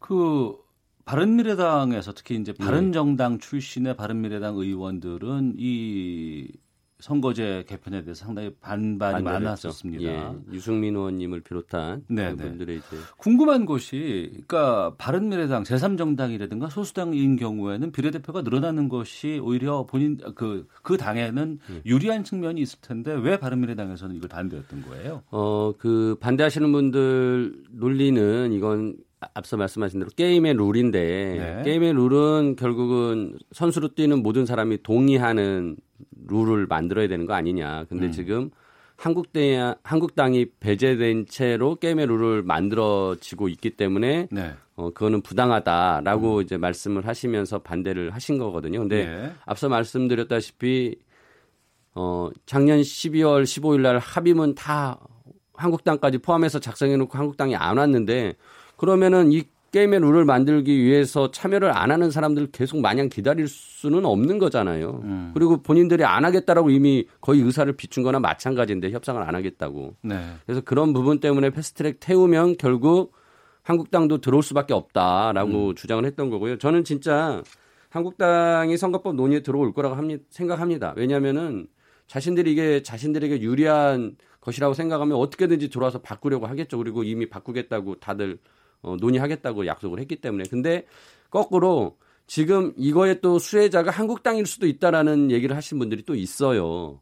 그러면은 또 모른 척하고 안 들을 수도 있다라는 생각을 합니다. 그러니까 어, 한국당의 지지율이 계속 높아지고 있으면서 예. 어, 그 특정 지역에만 지지율이 높아지면 어. 그게 이제 전국적으로 봤을 때는 그 지역의 지역구는 뽑히겠지만 비례대표는 이제 얻기가 어려운 건데 오히려 이렇게 연동형 비례대표가 되면 어, 그 힘으로 비례대표가 더 뽑힐 수 있는 거거든요. 아, 자유한국당 쪽에서 예. 그래서 뭐 제가 보기에는 한국당이 예를 들어서 이게 자신한테 불리하다고 생각하면 반드시 들어와서 논의를 할 거고요. 음. 유리하다고 생각하면 진짜 안 들어올 수도 있겠다라고 생각하지만 지금 상황에서는 반드시 들어와서 같이 논의할 거라고 봅니다. 아, 청취자께서 의견 보내주고 계시는데요. 박무정님, 공수처 법안은 찻대고 포대고 뭐가 남았습니까? 특히 국회의원은 왜 빠졌나요? 정말 아쉽습니다. 라고 오인데. 의견 주셨고요. 7030님은 여야를 떠나서 이번 일은 국회 의원들의 밥그릇 싸움인 것 같아 국민들은 참담한 심경입니다. 라고 말씀해 주셨습니다. 오해라고 방금 말씀하셨는데 예. 조금만 간단히 말씀해 주시죠. 어, 공수처 법안, 공수처는 수사를 하는 기관입니다. 네. 그리고 고위 공직자에 대해서는 더욱 더 강하게 수사를 하겠다라는 취지로 한 것이고요. 거기에는 음. 당연히 국회의원 들어가 있고요. 다만 기소를 수사처가, 어, 공수처가 하느냐, 검찰이 하느냐를 했을 때, 어, 그 기소의 권한을 수사를 검사나 판사 이 법조인들을 했는데 이분들을 다시 검찰에 넘기면 또 법조인이기 때문에 봐줄 가능성이 있다. 가- 학의 사건 같은 경우가 그랬던 네. 거죠. 그래서 어, 법조인 그리고 수사하는 경찰에 대해서는 어, 공수처가 기소권을 갖자고 한 것이죠. 그러니까 알겠습니다. 국회의원이 거기에 기소권이 없다고 해서 국회의원이 공수처에 빠진 것이 아니라 음. 어, 그 기소권은 다시 검찰이 가지고 있기 때문에 더욱더 견제가 잘 된다라고 설명드리겠습니다. 알겠습니다. 자, 아, 패스트트랙 상정됐습니다만 이제 고발전이 상당한 좀 후- 후유증으로 지금 남고 있는 것 같아요. 지금 이해찬 민주당 대표가 마지막 정치까지 언급을 하면서 직접 자신의 이름으로 고발하겠다. 뭐 이런 얘기도 하셨습니다. 어, 어떻게 지금 진행되고 있는 상황이에요? 당 대표가 오죽했으면 그런 말까지 어, 했겠습니까? 뭐, 당 대표가 직접 고발을 하신 건 아닙니다만 이, 이 국회 선진화법은 실제로 어, 자유한국당의 전신이 만들었고 소위 날치기를 막자는 취지로 했는데 그 법을 막은 당사자들이 그런 법이 있다는 사실을 알매도 불구하고 사실상 국회를 일종의 난장판으로 만들고 동물 국회로 만들었거든요. 음. 그러면서도 오히려 적반하장으로 어 민주당 탓을 하거나 다른 당 탓을 하는 것을 보면서 정치가 이래서는 안 되겠다라는 생각을 하신 거죠. 특히 예찬 대표는 어 이번에 이제 정기 은퇴를 하시겠다고 하는 어 상황이라 국회가 가지고 있는 여러 가지 소위 잘못된 악습들을 어 본인이 좀 말끔하게 정비하겠다고 하는 그런 취지로 말씀을 한 겁니다. 네. 최 의원께서는 감금 당하셨잖아요. 예. 112, 119에다가 신고까지 하셨는데 예. 뭐 고발하실 계획이 있으신가요? 어, 이미 제가 하기 앞서서 예. 다른 분들이 고발을 하셔서 어. 굳이 뭐 제가 고발을 할 필요는 없다는 생각은 듭니다. 예. 어, 앞서 말씀하신 것처럼 이 민주, 아, 그러니까 한국당이 이 국회의 운영에 있어서 굉장히 책임을 가지고 있는 제1야당이거든요. 음. 그러면 당연히 그 부분에 대해서 여당과 같이 협의해 가면서 뭘 진행하려는 노력을 해야 되는데 일체 그런 거에 응하지 않고 물리력을 행사하는 과정이었고 뭐 그 과정에 이제 저는 감금까지 당하는 어, 사태를 맞이했는데 저는 진짜 제가 감금된 상황에서 기자들이 그 나경원 대표에게 물어봤어요. 최배 의원 감금됐는데 어, 지금 어, 어떻게 생각하냐니까 감금이 아니고 그건 설득하는 중이다라고 하셨어요. 그리고 예. 그 뒤에 있던 또 강효상 의원님이 어 그걸 또 말을 이어서 그냥 설득하는 거다 무슨 감금이냐라고 이렇게 말씀하셨는데 진짜 제가 그 6시간 동안 감금당하면서 뭐 동영상 보셨겠지만 수차례 몸싸움을 하면서 방을 나가겠다고 하는 것을 막고 음. 결국은 제가 경찰과 소방관을 불러서 우리 의원실의 바깥으로 통하는 창문을 깨고야 나겠다고 하니까 그때서야 의원님들이 아유 거기 때까지 그렇게까지는 하지 말자라고 했는데 그때도 또 논란이 있었습니다. 일부 의원님들은 그래 여기까지 했으니까 그만하자라고 하신 분이 있었고 또 일부 의원님들은 직접 지도부하고 상의해야 된다라고 통화를 하셨어요. 아 그- 자유한국당 의원들이 예, 그게 예. 아마 제가 보기에는 나경원 원내대표님과 어. 통화하신 것 같아요. 근데 거기서 물러나지 말라라고 하셨던 것 같아요. 예. 그래서 그분들끼리 논쟁을 하셨어요. 나가야 되냐 말아야 되냐. 음. 그것도 한 20분간 진행이 됐습니다. 아. 그러니까 그럴 정도로 어, 지금 한국당의 지도부가 너무나 그 무리수를 두고 있다라고 어, 생각을 합니다. 네. 어, 시간이 많이 가서 좀 다룰 게 많았는데 하나씩 하나씩 좀 짚어서 좀 여쭤보겠습니다. 자유한국당의 정당 해산 요청하는 청와대 국민청원 지금 얼마인지 아세요? 김성환 의원님? 얼마쯤 될것 같으세요? 115만 명이 지금 어? 넘었습니다. 네. 예. 90만 명까지 봤는데. 예. 해산이 불가능하거든요. 현실적으로 봤을 때는. 그렇죠. 네. 그럼에도 이 국민청원 참여가 느는 이유는 뭐라고 판단하십니까? 아무래도 어, 민주주의가 건전하게 발전하려면 여야의 상호 균형이 필요하다는 것은 상식적으로 아는 얘기이긴 한데 네. 최근에 자유한국당의 행태를 보면 반민특위가 공론을 분열시켰다고 하거나 5.18 관련해서 아주 입에 담지 못할 망언을 하거나 최근에 국민 다수가 원하는 뭐 유치원 3법이라든가 공수처법이라든가 이런 것에 대해서 아주 노골적으로 반대를 하는 모습을 보면서 자유한국당이 건전한 뭐 야당이 아니라 우리 우리나라의 정치를 좀먹고 있는 어, 좀 사라져야 될 정당이라고 느끼는 국민이 굉장히 많이 늘어나면서 그것에 대한 일종의 정치적 시위적 네. 성격을 가지고 있지 않나 이렇게 음. 생각을 합니다. 실제로 우리 당에서 조사를 해본 바 다음 총선에서 반드시 찍지 않겠다고 하는 저- 정당으로 자유한국당이 거의 과반 이상 나오거든요. 아마 그런 게 어, 이번 국민청원에 반영된 거 아닌가 이렇게 생각을 합니다. 네. 바른미래당 상황도 좀 짚어보겠습니다. 지금 바른미래당이 갈라질 것이다. 뭐 이렇게 예상하는 예. 것도 상당히 좀 많이 있고 특히 예. 이제 유승민 의원이라든가 하태경 의원 같은 음. 경우에는 지금 어, 김관영 원내대표의 사퇴를 지금 요구하고 있는 상황이기도 합니다. 어떻게 보시는지요?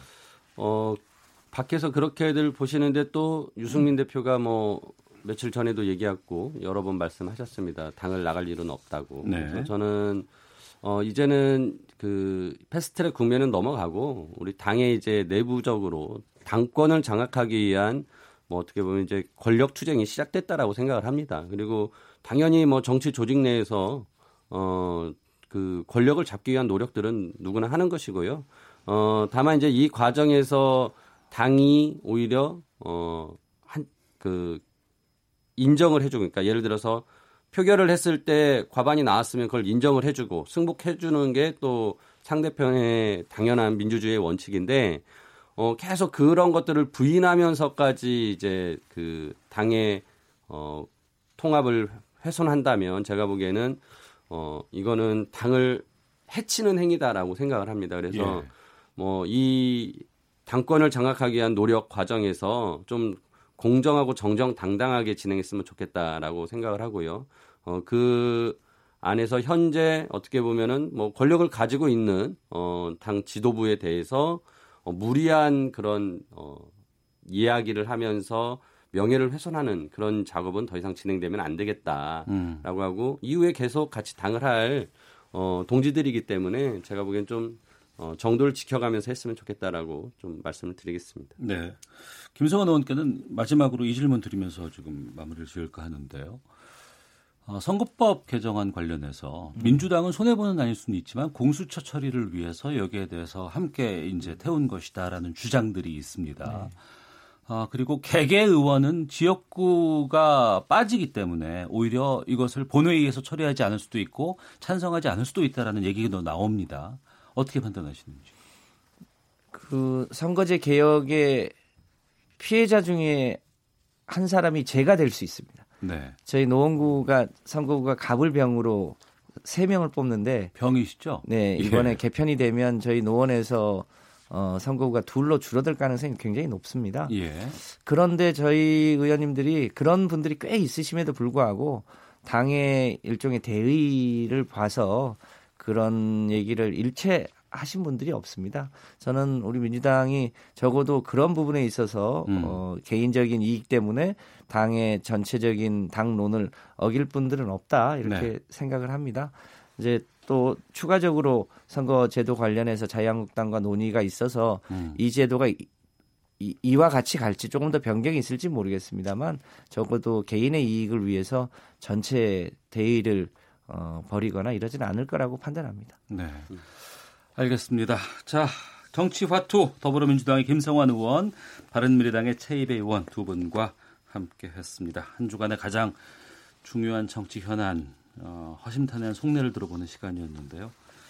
참 새벽까지 고생하셨는데 오늘 또 끝까지 또 여러 가지 말씀 나눠주셔서 감사합니다. 두 분 말씀 고맙습니다. 네, 감사합니다.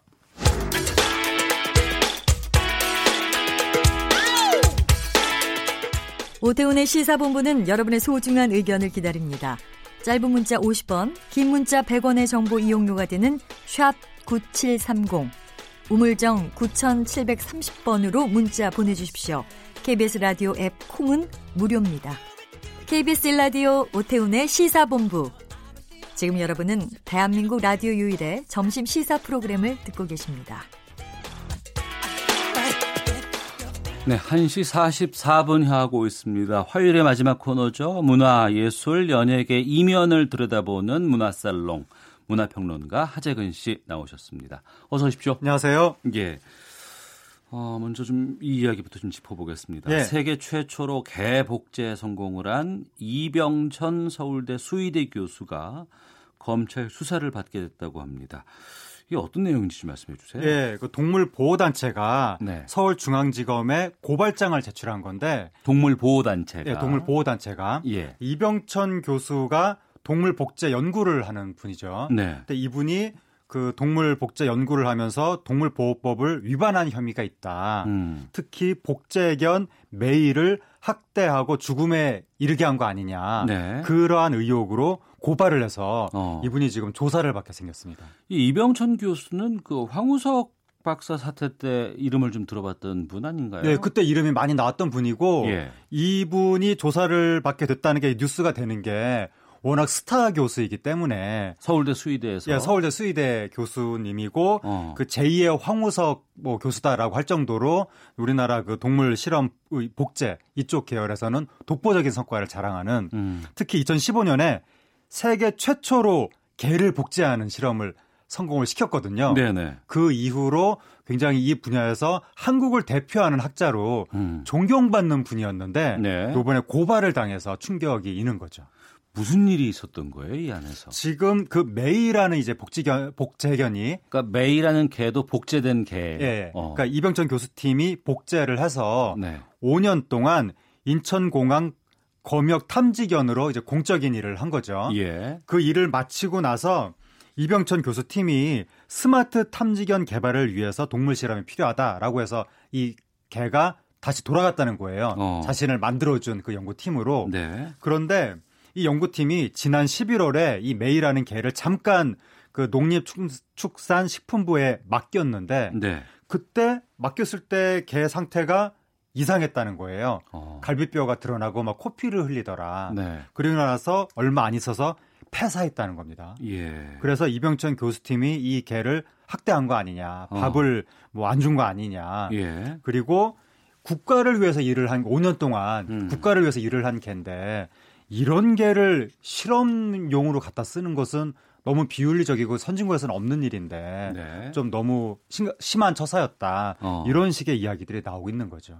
그러면 그러한 주장에 대해서 이병천 교수 쪽의 입장은 어떻습니까? 이 교수 측에서는 처음에 원인을 모르겠다. 갑자기 체중이 감소하더라.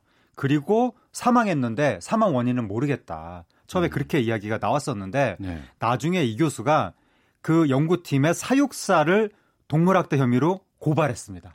아, 자기 팀에 있는 사육사를. 네. 사육사가 그 이 개한테 잘못된 행위를 했다. 어. 이 교수는 뒤늦게 그 사실을 알게 됐다. 네. 그러니까 사육사 탓이다. 이렇게 지금 말하고 있는 것 같습니다. 네. 근데 이게 이번과 같은 논란이 처음이 아니라는 얘기가 있던데. 네, 2011년에도 은퇴 마약 탐지견을 대상으로 어, 실험을 했다는 의혹이 있었고 제기가 됐었고 그 다음에 2017년에는 이제 식용견 농장에서 개들을 뭔가 좀 실험용으로 들여다가 뭐 동물 학대를 했다 음. 이런 의혹이 제기가 됐었는데 뭔가 속 시원하게 진상이 밝혀지지는 않은 것 같고 그 다음에 그동안 이제 복제견이 한 수십 마리가 탄생됐는데 네. 이 복제견들이 지금 현재 어떤 상태로 있는지 정확히 잘 모르겠다. 좀 알아봐야 되겠다. 아. 이런 이야기들을 지금 그 동물 보호 단체 측에서 예. 주장하고 있는 겁니다. 예.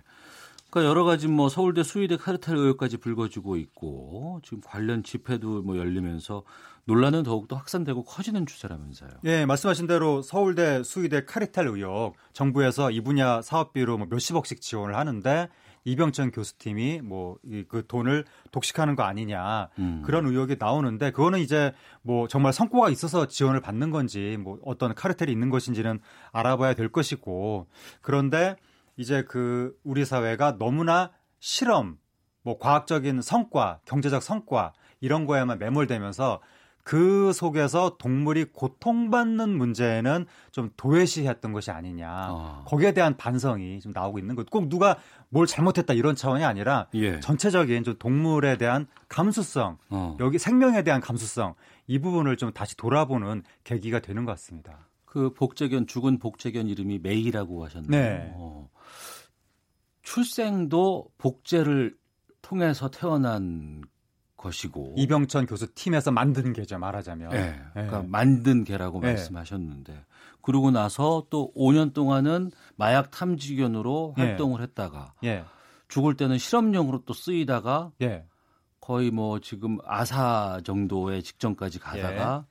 죽게 됐는데 우리 사회가 너무 좀 가혹한 건 아닌가 예. 이런 생각이 좀 동물 드네요. 복제 단 아니 저기 동물 보호 단체에서는 국가를 위해서 이렇게 일을 한 개는 외국에서는 실험용으로 안 쓴다고 하는데 네. 그 부분은 좀 사실관계를 따져봐야 될 것 같고 음. 지금 이제 이 사태를 계기로 어, 주장이 나오는 것은 우리나라에서 해마다 한 10만 마리가 지금 실험용으로 사용이 되는데 10만 마리 10만 마리 정도가 근데 34%가 대학 등 교육기관에서 그 네, 실험이 이루어진답니다. 어. 근데 대학이나 교육기관은 실험 동물에 관한 법에서 적용 대상에서 제외되고 있답니다. 음. 완전히 사각지대라는 거죠. 그래서 이번 일을 계기로 교육기관에서 제일 많은 실험을 하니까 교육기관도 실험 동물에 대한 법 적용 대상으로 바꿔야 된다. 네. 그리고 교육기관 내에서도 사실은 동물 생명권에 대해서는 좀 도외시한 경향이 그동안 있었는데 음. 어, 교육기관 내에서도 이에, 이와 관련해서 뭐 담당 직원을 둔다거나 좀 더 신경을 많이 써야 된다 그런 주장이 나오는 거고 네. 그러니까 우리나라가 압축 성장을 해가지고 어. 경제력은 선진국 수준이 됐는데 네. 사회적인 부분, 그러니까 음. 인권이라든가 생명권이라든가 이런 건 아직 선진국에 많이 못 미치거든요. 음. 그 과정에서 이러한 진통이 나타나고 있는 것 같습니다. 네. 인간을 위해서 동물 실험은 필요할 수밖에 없는 상황일 수는 있습니다. 네. 하지만 그렇게 해서 희생되는 동물들에게 너무 좀 우리가 생명 경시의 이런 풍조는 지양해야 되지 않을까 싶고 좀 네. 제도적으로 무언가 이거는 좀 점검이 필요하지 않나 싶고요. 알겠습니다. 자 그리고 한 주제 더 가보겠습니다. 지난주에 어벤져스 얘기를 좀 해주셨는데 네. 어마어마하다면서요 지금? 예, 뭐 그럴 것 같았지만 아니나 다를까 뚜껑을 열고 보니까 어마어마한 기록들이 음. 나타나고 있는데 일단 4시간 개봉 4시간 반 만에 100만 돌파. 개봉 첫날 평일임에도 불구하고 134만 명. 네. 그리고 날마다 2, 2일째 200만, 3일째 300만, 4일째 400만 그런 식으로 돼서 5일째 600만 돌파. 어. 5일째 500만 돌파해도 어마어마한 건데 네. 5일째 600만. 하루에 100만이 계속 넘었다는 거죠. 어. 개봉하고 나서. 그리고 오늘 아침에 네. 오늘이 7일째거든요. 예, 예. 오늘 아침에 벌써 700만 돌파해서 아이고. 예. 지금 명량의 700만 기록을 하루 앞당겼고 명량이 8일 만에 어. 700만 돌파했었는데 예. 이 추세로 가면 뭐 요번 주 내로 뭐 천만 돌파는 명약 완화하고 음. 천만 넘어서 얼마까지 올라갈 것이냐 네. 이게 지금 관심이 집중되고 있습니다. 아직 저는 못 봤어요. 그 네. 700만에 포함은 안 돼 있는데 예. 사무실에서 제 후배한테 좀 혼낸 이유가 있었습니다. 네. 왜냐면 뭐 어쨌든 보고 와서 이제 한참 얘기를 하길래 예. 나가. 아, 요즘 이렇게 그런, 했거든요. 그런 간이 큰 사람이 있단 말입니까? 어, 예. 그이 스포일러 논란이 상당히 네. 지금 심각하더라고요. 지금 이 영화 보고 영화 뭐 그 본 소감이나 이런 거 함부로 얘기하면 큰일 납니다. 그렇죠. 예, 저도 어제 영화 보고 나서 누구랑 영화 본 사람끼리 딱 둘이서 얘기하는데도 불구하고 혹시 누가 들을까봐 소곤소곤 역적 모의하는 것처럼 얘기했었는데 아, 본 사람들도 본 사람끼리 얘기할 때도 조심하는군요. 조심조심 얘기하죠. 혹시 누가 들을까봐. 예. 지금 이 영화 아직 안 본 분들이 굉장히 예민하게 지금 스포일러 그 영화 내용을 미리 발설하는 걸 스포일러라고 하는데 네. 양천구안 고등학교는 학생 자치 회에서 게시판을 닫겠다. 게시판에? 혹시 어벤져스 학교 게시판을 네, 학교 게시판을 닫겠다. 자치 학교 게시판을 네. 스포일러 올라올까봐. 어. 그게 학생들 투표로 지금 통과가 됐다고 그러고요. 게시판 예. 닫았다고 하고요. 어. 그 다음에 지금 인터넷에서 어벤져스 스포일러 안 당하는 방법 여러 가지 아이디어가 지금 공유가 되고 있는데 네. 영화 보기 전까지 SNS 하지 말자. 음. 그, 그 화장실은 그 다른 빌딩으로 가자. 극장, 아, 극장 안으로 안에 들어가서 화장실- 화장실, 이용하다가 자칫 또 들을 수 있으니까. 예, 그- 들을 수 있으니까 극장 안에는서는 화장실 가지 말자. 지하철에서는 이어폰을 꽂고 남의 하는 말을 듣지 말자. 음. 일리가 있습니다. 저 버스 타고 가다가 다른 승객들이 어벤져스 얘기하는 거 들었습니다. 예. 그러니까 이게 이런 그 대중교통 이용할 때 어. 매우 조심하자.